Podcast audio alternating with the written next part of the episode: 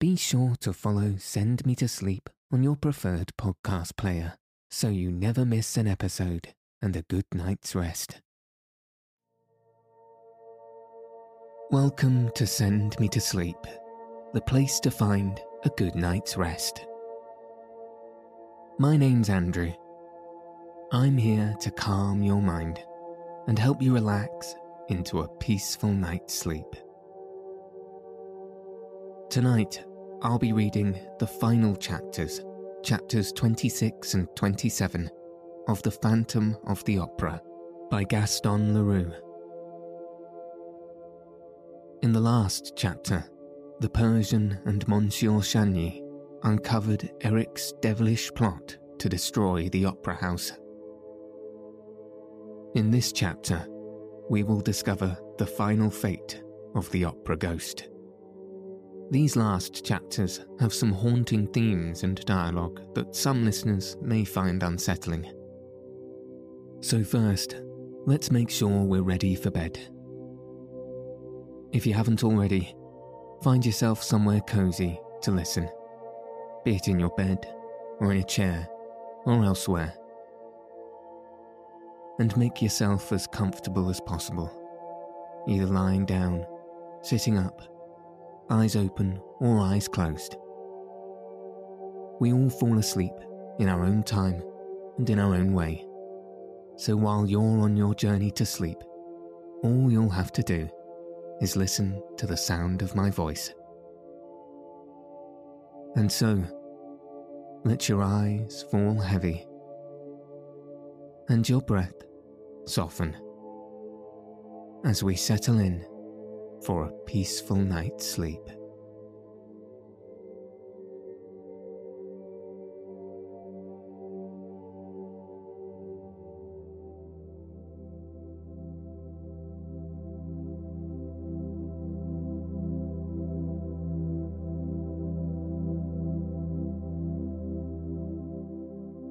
Chapter 26 The End of the Ghost's Love Story. The previous chapter marks the conclusion of the written narrative which the Persian had left behind him. Notwithstanding the horrors of a situation which seemed definitely to abandon them to their deaths, Monsieur de Chagny and his companion were saved by the sublime devotion of Christine Daae. And I had the rest of the story from the lips of the daroga himself. When I went to see him, he was still living in his little flat in the Rue de Rivoli, opposite the Tuileries. He was very ill, and it required all my ardour as an historian, played to the truth, to persuade him to live the incredible tragedy over again for my benefit. His faithful old servant Darius showed me to him.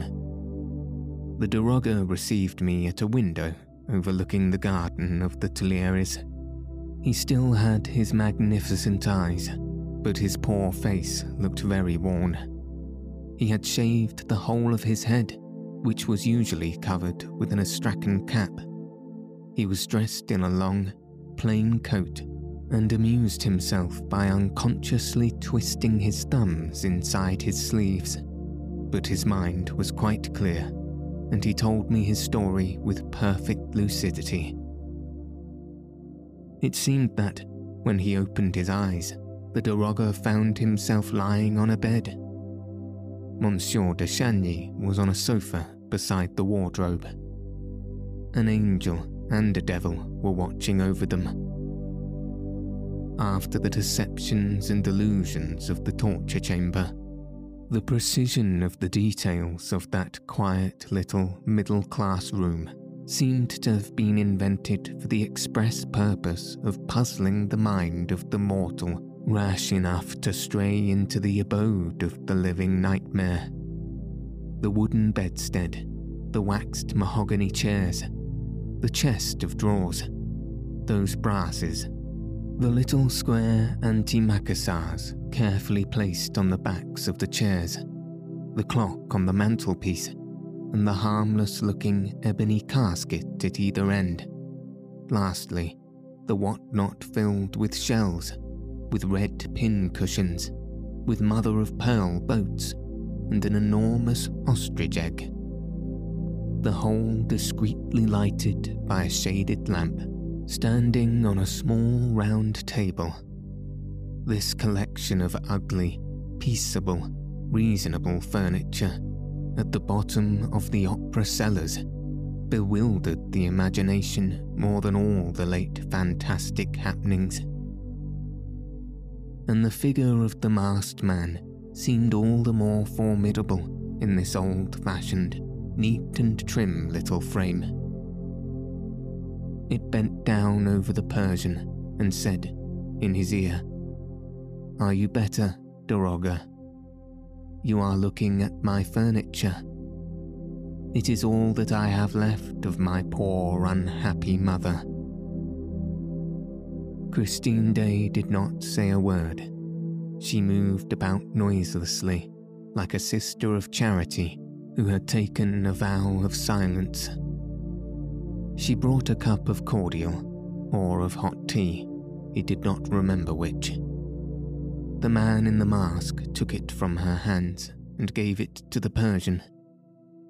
Monsieur de Chagny was still sleeping. Eric poured a drop of rum into that Daroga's cup and, pointing to the Viscount, said, He came to himself long before we knew if you were still alive, Daroga. He is quite well. He is asleep. We must not wake him. Eric left the room for a moment and the Persian raised himself on his elbow, looked around him, and saw Christine Daae sitting by the fireside. He spoke to her, called her, but he was still very weak and fell back on his pillow. Christine came to him, laid her hand on his forehead, and went away again. And the Persian remembered that, as she went, she did not give a glance at Monsieur de Chagny, who, it is true, was sleeping peacefully, and she sat down again in her chair by the chimney corner, silent as a sister of charity who had taken a vow of silence. Eric returned with some little bottles which he placed on the mantelpiece, and, again in a whisper, so as not to wake Monsieur de Chagny, he said to the Persian, after sitting down and feeling his pulse. You are now saved, both of you, and soon I shall take you up to the surface of the earth to please my wife. Thereupon, he rose without any further explanation and disappeared once more. The Persian now looked at Christine's quiet profile under the lamp she was reading a tiny book with gilt edges, like a religious book. There are editions of the imitation that looked like that. The Persian still had in his ears the natural tone in which the other had said, To please my wife. Very gently, he called her again, but Christine was wrapped up in her book and did not hear him. Eric returned, mixed the Daroga a draught, and advised him not to speak to his wife again, nor to anyone, because it might be very dangerous to everybody's health. Eventually, the Persian fell asleep, like Monsieur de Chagny, and did not wake until he was in his own room, nursed by his faithful Darius, who told him that, on the night before, he was found propped against the door of his flat, where he had been brought by a stranger who rang the bell before going away. As soon as the Daroga recovered his strength and his wits, he sent to Count Philippe's house to inquire after the Viscount's health. The answer was that the young man had not been seen and that Count Philippe was dead. His body was found on the bank of the Opera Lake, on the Rue Scribe side. The Persian remembered the requiem mass which he had heard from behind the wall of the torture chamber and had no doubt concerning the crime and the criminal. knowing Eric as he did, he easily reconstructed the tragedy. Thinking that his brother had run away with Christine Daae, Philippe had dashed in pursuit of him along the Brussels road, where he knew that everything was prepared for the elopement. Failing to find the pair, he hurried back to the opera, remembered Raoul's strange confidence about his fantastic rival, and learned that the Viscount had made every effort to enter the cellars of the theatre, and that he had disappeared, leaving his hat in the prima donna's dressing room beside an empty pistol case. And the Count, who no longer entertained any doubt of his brother's madness, in his turn darted into the infernal underground maze. This was enough, in the Persian's eyes, to explain the discovery of the Comte de Chagny's corpse on the shore of the lake, where the siren, Eric's siren, kept watch. The Persian did not hesitate. He determined to inform the police. Now the case was in the hands of an examining magistrate called Faure, an incredulous, commonplace, superficial sort of person. I write as I think, with a mind utterly unprepared to receive a confidence of this kind. Monsieur Faure took down the daroga's dispositions and proceeded to treat him as a madman. Despairing of ever obtaining a hearing, the Persian sat down to write. As the police did not want his evidence, perhaps the press would be glad of it. And he had just written the last line of the narrative I have quoted in the preceding chapters when Darius announced the visit of a stranger who had refused his name, who would not show his face, and declared simply that he did not intend to leave the place until he had spoken to the daroga. The Persian at once felt who his singular visitor was and ordered him to be shown in. The daroga was right. It was the ghost. It was Eric. He looked extremely weak and leaned against the wall as though he were afraid of falling. Taking off his hat, he revealed a forehead white as wax. The rest of the horrible face was hidden by the mask. The Persian rose to his feet as Eric entered. Murderer of Count Philippe, what have you done with his brother and Christine Daae? Eric staggered under this direct attack, kept silent for a moment, dragged himself to a chair, and heaved a deep sigh. Then, speaking in short phrases and gasping for breath between the words, daroga, don't talk to me about Count Philippe. He was dead by the time I left my house. He was dead when the siren sang. It was an accident, a sad, a very sad accident. He fell very awkwardly, but simply and naturally, into the lake. You lie, shouted the Persian. Eric bowed his head and said, I have not come here to talk about Count Philippe, but to tell you that I am going to die. Where are Raoul de Chagny and Christine Daae? I am going to die. Raoul de Chagny and Christine Daae. Of love, daroga. I am dying of love. That is how it is. Loved her so. And I love her still daroga, and I am dying of love for her. I, I tell you, if you knew how beautiful she was, when she let me kiss her. Alive.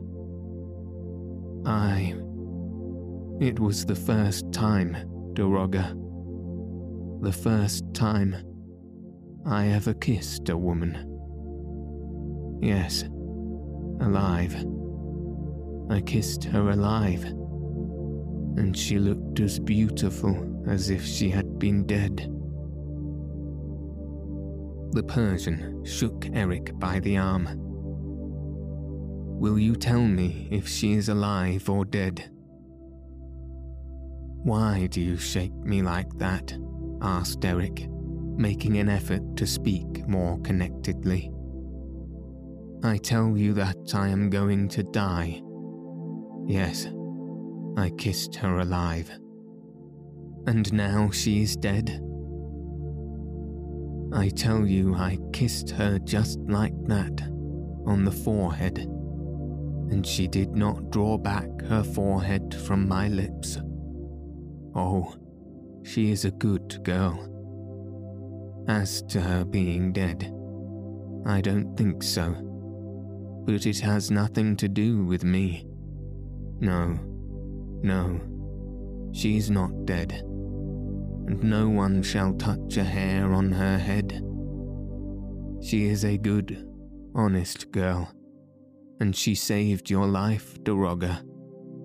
At a moment when I would not have given twopence for your Persian skin. As a matter of fact, nobody bothered about you why were you there with that little chap? You would have died as well as he. My word, how she entreated me for her little chap. But I told her that, as she had turned the scorpion, she had, through that very fact, and of her own free will, become engaged to me and that she did not need to have two men engaged to her, which was true enough. As for you, you did not exist. You had ceased to exist. I tell you, and you were going to die with the other. Only, mark me, Daroga, when you were yelling like the devil because of the water Christine came to me with her beautiful blue eyes wide open and swore to me, as she hoped to be saved, that she consented to be my living wife. Until then, in the depths of her eyes, I had always seen my dead wife. It was the first time I saw my living wife there. She was sincere as she hoped to be saved. She would not kill herself. It was a bargain. Half a minute later, all the water was back in the lake, and I had a hard job with you, Daroga. For, upon my honour, I thought you were done for. However, there you were it was understood that I was to take you both up to the surface of the earth. When, at last, I cleared the Louis Philippe room of you, I came back alone. What have you done with the Vicomte de Chagny? asked the Persian, interrupting him. Ah, uh, you see, Daroga, I couldn't carry him up like that at once. He was a hostage, but I could not keep him in the house on the lake either, because of Christine. So I locked him up comfortably. I chained him up nicely. A whiff of Mazenderan scent had left him as limp as a rag in the communist's dungeon, which is in the most deserted and remote part of the opera below the fifth cellar, where no one ever comes, and no one ever hears you. Then I came back to Christine. She was waiting for me. Eric here rose solemnly. Then he continued, but As he spoke, he was overcome by all his former emotion and began to tremble like a leaf. Yes, she was waiting for me, waiting for me erect and alive, a real, living bride, as she hoped to be saved. And when I came forward, more timid than a little child, she did not run away. No, no. She stayed. She waited for me.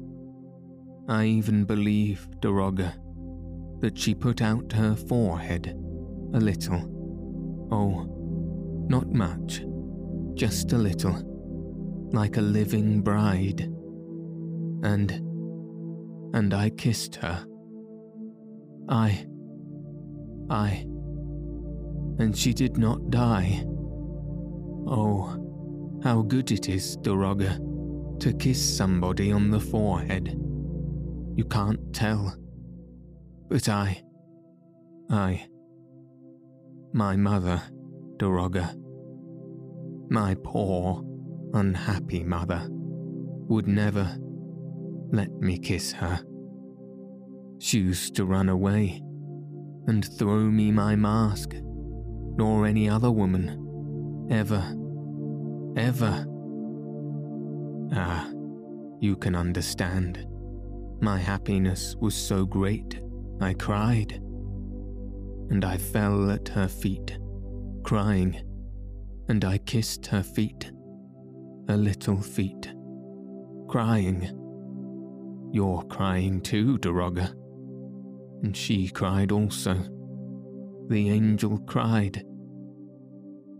Eric sobbed aloud, and the Persian himself could not retain his tears in the presence of that masked man, who, with his shoulders shaking and his hands clutched at his chest, was moaning with pain and love by turns. Yes, Daroga, I felt her tears flow on my forehead, on mine. Mine. They were soft. They were sweet. They trickled under my mask. They mingled with my tears in my eyes. Yes, they flowed between my lips. Listen, Daroga. Listen to what I did. I tore off my mask so as not to lose one of her tears. And she did not run away. And she did not die. She remained alive, weeping over me, with me. We cried together. I tasted all the happiness the world can offer. And Eric fell into a chair, choking for breath. And I am not going to die yet. Presently I shall, but let me cry. Listen, Daroga. Listen to this. While I was at her feet, I heard her say, Poor unhappy Eric. And she took my hand. I had become no more, you know, than a poor dog ready to die for her. I mean it, Daroga. I held in my hand a ring, a plain gold ring which I had given her, which she had lost, and which I had found again. A wedding ring, you know. I slipped it into her little hand and said, There, take it. Take it for you and him. It shall be my wedding present, a present from your poor, unhappy Eric. I know you loved the boy. Don't cry any more. She asked me, in a very soft voice, what I meant. Then I made her understand that, where she was concerned, I was only a poor dog, ready to die for her but that she could marry the young man when she pleased, because she had cried with me and mingled her tears with mine. Eric's emotion was so great that he had to tell the Persian not to look at him, for he was choking and must take off his mask. The Daroga went to the window and opened it. His heart was full of pity, but he took care to keep his eyes fixed on the trees in the gardens, lest he should see the monster's face. I went and released the young man, Eric continued, and told him to come with me to Christine. They kissed before me in the Louis Philippe room. Christine had my ring. I made Christine swear to come back one night when I was dead, crossing the lake from the Rue Scribe side, and bury me in the greatest secrecy with the gold ring which she was to wear until that moment. I told her where she would find my body and what to do with it. Then Christine kissed me for the first time, herself, here on the forehead. Don't look, Daroga. Here, on the forehead, on my forehead, mine. Don't look, Daroga and they went off together. Christine had stopped crying. I alone cried Daroga. If Christine keeps her promise, she will come back soon. The Persian asked him no questions. He was quite reassured as to the fate of Raoul Chagny and Christine Daae. No one could have doubted the word of the weeping Eric that night. The monster resumed his mask and collected his strength to leave the Daroga. He told him that, when he felt his end to be very near at hand, he would send him, in gratitude to the kindness the Persian had once shown him, that which he held dearest in the world all Christine Daae's papers, which she had written for Raoul's benefit and left with Eric together with a few objects belonging to her, such as a pair of gloves, a shoe buckle, and two pocket handkerchiefs. In reply to the Persian's questions, Eric told him that the two young people, as soon as they found themselves free, had resolved to go and look for a priest in some lonely spot where they could hide their happiness, and that with this object in view, they had started from the northern railway station of the world. Lastly, Eric relied on the Persian, as soon as he received the promised relics and papers, to inform the young couple of his death and to advertise it in the epoch. That was all. The Persian saw Eric to the door of his flat and Darius helped him down to the street. A cab was waiting for him. Eric stepped in, and the Persian, who had gone back to the window, heard him say to the driver, Go to the opera. And the cab drove off into the night. The Persian had seen the poor, unfortunate Eric for the last time. Three weeks later, the Epoch published this advertisement Eric is dead.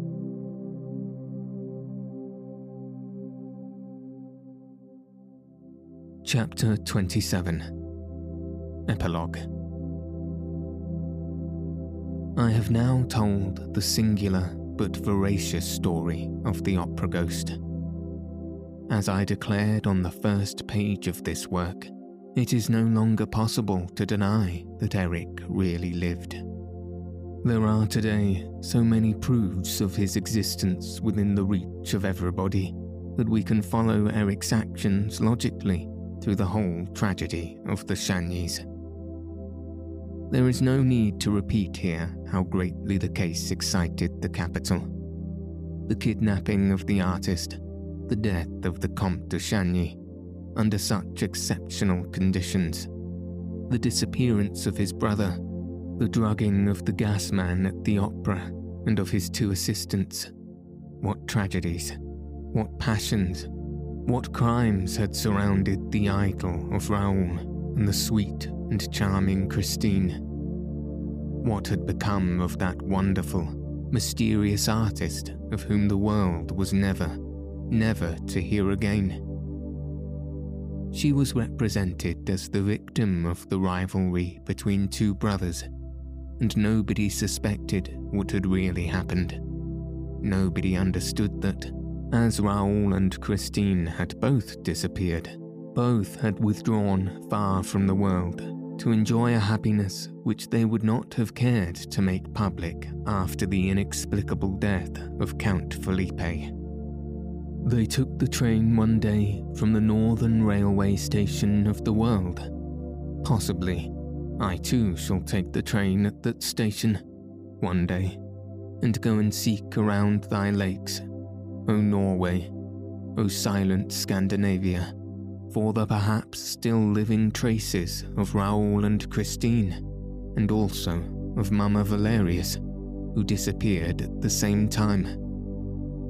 Possibly, some day, I shall hear the lonely echoes of the north repeat the singing of her who knew the angel of music long after the case was pigeonholed by the unintelligent care of Monsieur le Juge d'instruction Foiret, the newspapers made efforts, at intervals, to fathom the mystery. One evening paper alone, which knew all the gossip of the theatres, said, We recognize the touch of the opera ghost. And even that was written by way of irony the Persian alone knew the whole truth and held the main proofs, which came to him with the pious relics promised by the ghost. It fell to my lot to complete these proofs with the aid of the Daroga himself. Day by day, I kept him informed of the progress of my inquiries, and he directed them.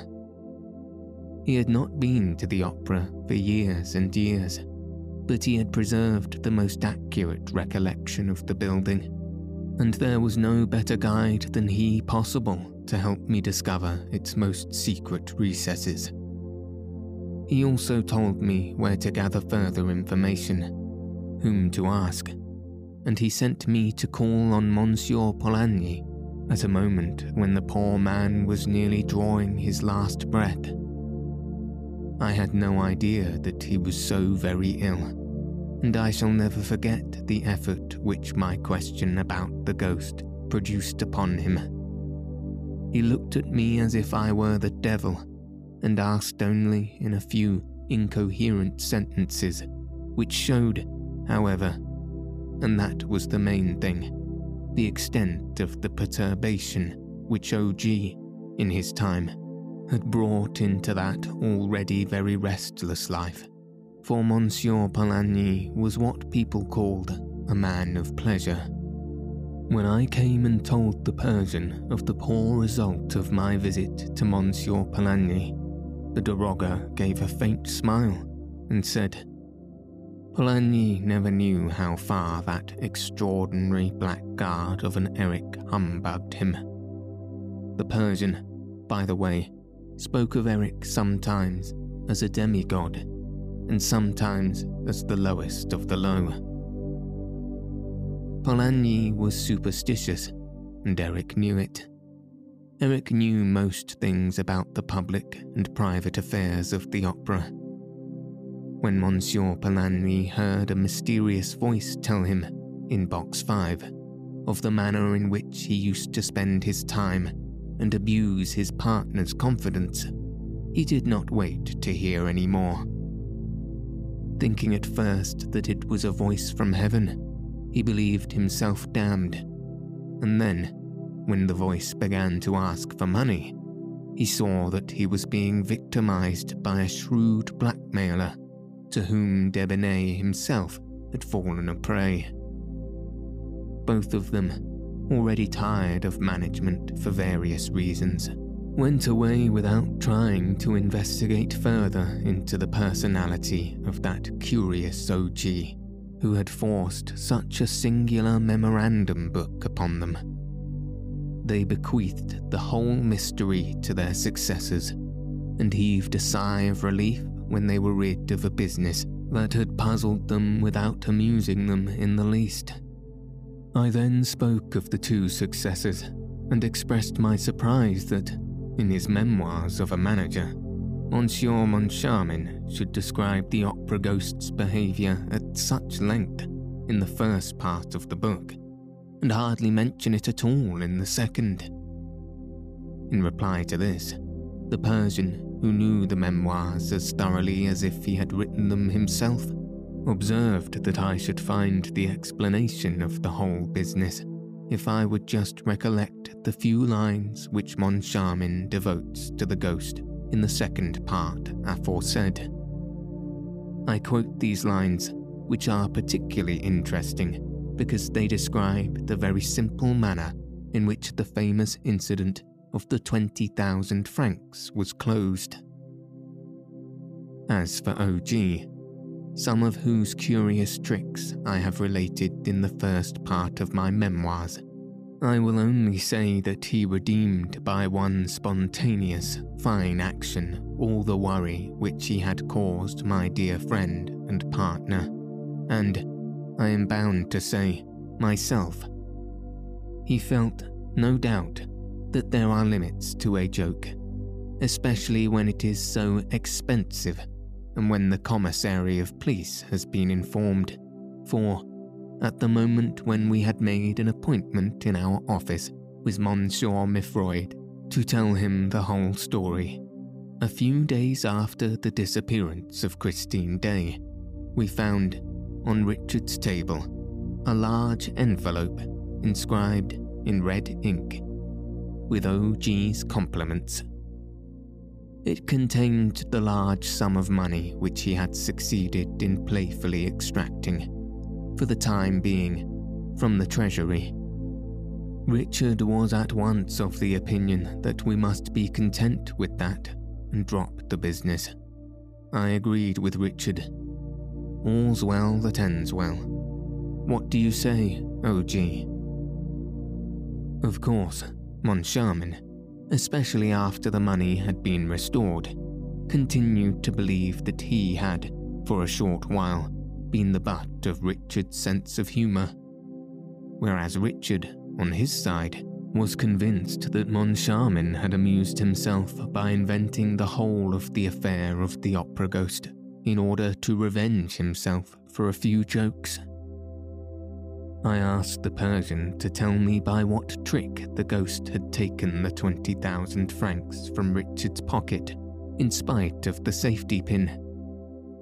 He replied that he had not gone into the little details, but that, if I myself cared to make an investigation on the spot, I should certainly find the solution to the riddle in the manager's office by remembering that Eric had not been nicknamed the trapdoor lover for nothing. I promised the Persian to do so as soon as I had time, and I may as well tell the reader at once that the results of my investigation were perfectly satisfactory, and I hardly believed that I should ever discover so many undeniable proofs of the authenticity of the feats ascribed to the ghost. The Persian's manuscript, Christine Daae's papers, the statements made to me by the people who used to work under Monsieur Richard and Moncharmin, by little Meg herself, the worthy Madame Giry, I am sorry to say, is no more, and by Sorelli, who is now living in retirement. All the documents relating to the existence of the ghost, which I propose to deposit in the archives of the opera, have been checked and confirmed by a number of important discoveries of which I am justly proud. I have not been able to find the house on the lake Eric having blocked up all the secret entrances. On the other hand, I have discovered the secret passage of the communists, the planking of which is falling to pieces in parts, and also the trapdoor through which Raoul and the Persian penetrated into the cellars of the opera house. In the communist's dungeon, I noticed numbers of initials traced on the walls by the unfortunate people confined in it, and among these were an R and a C. R.C. Raoul de Chagny. The letters are there to this day. If the reader will visit the opera one morning and ask leave to stroll where he pleases without being accompanied by a stupid guide, let him go to box 5 and knock with his fist or stick on the enormous column that separates this from the stage box. He will find that the column sounds hollow. After that, do not be astonished by the suggestion that it was occupied by the voice of the ghost. There is room inside the column for two men. If you are surprised that, when the various incidents occurred, no one turned round to look at the column, you must remember that it presented the appearance of solid marble, and that the voice contained in it seemed rather to come from the opposite side, for, as we have seen, the ghost was an expert ventriloquist. The column was elaborately carved and decorated with the sculptor's chisel, and I do not despair of one day discovering the ornament that could be raised or lowered at will so as to admit of the ghost's mysterious correspondence with Mademoiselle Giry and his generosity. However, all these discoveries are nothing, to my mind, compared with that which I was able to make in the presence of the acting manager, in the manager's office, within a couple of inches from the desk chair, and which consisted of a trap door, the width of a board in the floor, and the length of a man's forearm, and no longer. A trap door that falls back like the lid of a box. A trap door through which I can see a hand come and dexterously fumble at the pocket of a swallowtail coat. That is the way the 40,000 francs went, and that also is the way by which, through some trick or other, they were returned. Speaking about this to the Persian, I said, So we may take it as the 40,000 francs were returned that Eric was simply amusing himself with the memorandum book of his. Don't you believe it, he replied. Eric wanted money. Thinking himself without the pale of humanity, he was restrained by no scruples, and he employed his extraordinary gifts of dexterity and imagination, which he had received by way of compensation for his extraordinary ugliness to prey upon his fellow men. His reason for restoring the 40,000 francs of his own accord was that he no longer wanted it. He had relinquished his marriage with Christine Daae. He had relinquished everything above the surface of the earth. According to the Persian's account, Eric was born in a small town not far from Rouen. He was the son of a master mason. He ran away in early age from his father's house, where his ugliness was a subject of horror and terror to his parents. For a time, he frequented the fairs, where a showman exhibited him as the living corpse. He seemed to have crossed the whole of Europe, from fair to fair, and to have completed his strange education as an artist and a magician at the fountainhead of art and magic among the travellers. A period of Eric's life remained quite obscure. He was seen at the fair of Nizhny Novgorod, where he displayed himself in all his hideous glory. He already sang as nobody on this earth had ever sung before. He practiced ventriloquism and gave displays of legerdemain so extraordinary that the caravans returning to Asia talked about it during the whole length of their journey. In this way, his reputation penetrated the walls of the palace at Mazandaran, where the little Sultana, the favourite of the Shah in Shah, was boring herself to death. A dealer in furs, returning to Samarkand from Nizhny Novgorod, told of the marvels which he had seen performed in Eric's tent. The trader was summoned to the palace, and the Daroga of Mazandaran was told to question him. The next Daroga was instructed to go and find Eric. He brought him to Persia, where for some months Eric's will was law. He was guilty of not a few horrors, for he seemed not to know the difference between good and evil. He took part calmly in a number of political assassinations, and he turned his diabolical, inventive powers against the Emir of Afghanistan, who was at war with the Persian Empire. The Shah took a liking to him. This was the time of the rosy hours of Mazandaran, of which the Daroga's narrative had given us a glimpse. Eric had very original ideas on the subject of architecture and thought out a palace much as a conjurer contrives a trick casket. The Shah ordered him to construct an edifice of this kind. Eric did so, and the building appears to have been so ingenious that His Majesty was able to move about in it unseen and to disappear without a possibility of the tricks being discovered. When the Shah in Shah found himself the possessor of this gem, he ordered Eric's yellow eyes to be put out. But he reflected that, even when blind, Eric would still be able to build so remarkable a house for another sovereign. As long as Eric was alive, someone would know the secret of the wonderful palace. Eric's death was decided upon, together with that of all the labourers who had worked under his order. The execution of this abominable decree devolved upon the Daroga of Mazandaran. Eric had shown him so slight services and procured him many a hearty laugh. He saved Eric by providing him with the means of escape, but nearly paid with his head for his generous indulgence. Fortunately for the Daroga, a corpse, half eaten by the birds of prey, was found on the shore of the Caspian Sea and was taken for Eric's body. Because the Daroga's friends had dressed the remains in clothing that belonged to Eric, the Daroga was let off with the loss of the imperial favour and the confiscation of his property and an order of perpetual banishment.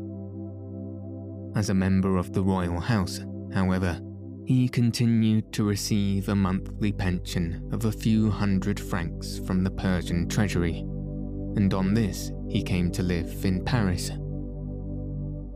As for Eric, he went to Asia Minor and thence to Constantinople, where he entered the Sultan's employment. In explanation of the services which he was able to render a monarch haunted by perpetual terrors, I need only say that it was Eric who constructed all the famous trapdoors and secret chambers and mysterious strange boxes which were found in the Yildiz kiosk after the last Turkish revolution. He also invented those automata, dressed like the Sultan and resembling the Sultan in all respects, which made people believe that the commander of the faithful was awake at one place when, in reality, he was asleep somewhere else. Of course, he had to leave the Sultan's service for the same reasons that made him fly from Persia. He knew too much. Then, tired of his adventurous, formidable, and monstrous life, he longed to be someone like everybody else. And he became a contractor, like an ordinary contractor building ordinary houses with ordinary bricks.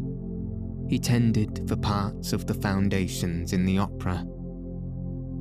His estimate was accepted. When he found himself in the cellars of the enormous playhouse, his artistic, fantastic, wizard nature resumed the upper hand. Besides, Was he not as ugly as ever? He dreamed of creating for his own a dwelling unknown to the rest of the earth, where he could hide from men's eyes for all time. The listener knows and guesses the rest. It is all in keeping with this incredible and yet veracious story. Poor, unhappy Eric. Shall we pity him? Shall we curse him? He asked only to be someone like everyone else. But he was too ugly, and he had to hide his genius or use it to play tricks with. When, with an ordinary face, he would have been one of the most distinguished of mankind. He had a heart that could have held the empire of the world, and, in the end, he had to content himself with a cellar. Ah, yes, we must needs pity the opera ghost. I have prayed over his mortal remains, that God might show him mercy, notwithstanding his crimes. Yes, I am sure, quite sure that I prayed beside his body the other day when they took it from the spot where they were burying the photographic records. It was his skeleton. I did not recognize it by the ugliness of the head, for all men are ugly when they have been dead as long as that, but by the plain gold ring which he wore, and which Christine Daae had certainly slipped on his finger when she came to bury him in accordance with her promise. The skeleton was lying near the little well in the place where the angel of music first held Christine Daae fainting in his trembling arms on the night when he carried her down to the cellars of the opera house. And now, what do they mean to do with that skeleton? Surely they will not bury it in the common grave. I say that the place for the skeleton of the opera ghost is in the archives of the National Academy of Music. It is no ordinary skeleton. The End.